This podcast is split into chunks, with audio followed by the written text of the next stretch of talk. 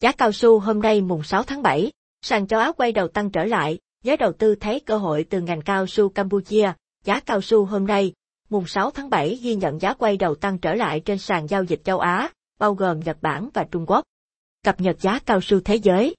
Tại Sở Giao dịch Hàng hóa Tokyo, TOCOM, giá cao su giao kỳ hạn tháng 7 năm 2021 trên sàn Osaka giao dịch ở mức 222,5 yên kg, giảm 0,5 yên với giao dịch trước đó.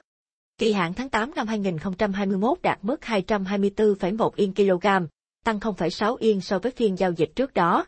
Kỳ hạn tháng 9 năm 2021 đạt mức 223,4, tăng 0,9 yên so với phiên giao dịch trước đó.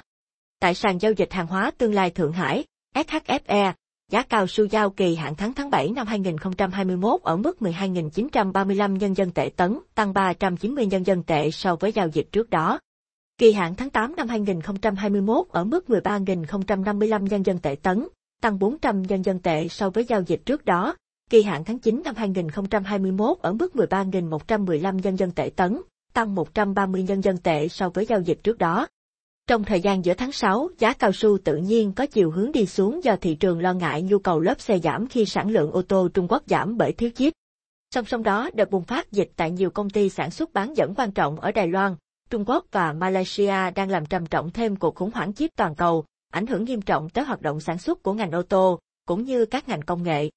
Ngoài ra, đợt bùng phát dịch bệnh tại một trong những cảng biển lớn nhất thế giới ở miền Nam Trung Quốc, gây gián đoạn nghiêm trọng hoạt động vận chuyển hàng hóa toàn cầu, cũng là một trong những nguyên nhân khiến giá cao su đi xuống. Theo Bộ trưởng Đông Lâm và Ngư nghiệp Campuchia Ven Sakhon, nước này đã xuất khẩu 132.174 tấn cao su tự nhiên, đạt giá trị 221,67 triệu USD trong nửa đầu năm 2021, tăng 7,18% về khối lượng và 38,12% về giá trị so với cùng kỳ năm ngoái.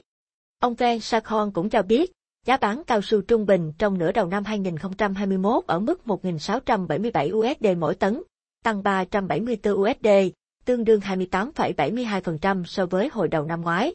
Tổng cục trưởng Tổng cục Cao su thuộc Bộ Nông, Lâm và Ngư nghiệp Campuchia Him Aun ngày 4 tháng 7 cho rằng, chiến dịch tiêm phòng COVID-19 quy mô lớn và sự hồi phục kinh tế từng bước trên thế giới đã và đang thúc đẩy nhu cầu cao su toàn cầu kể từ cuối năm ngoái.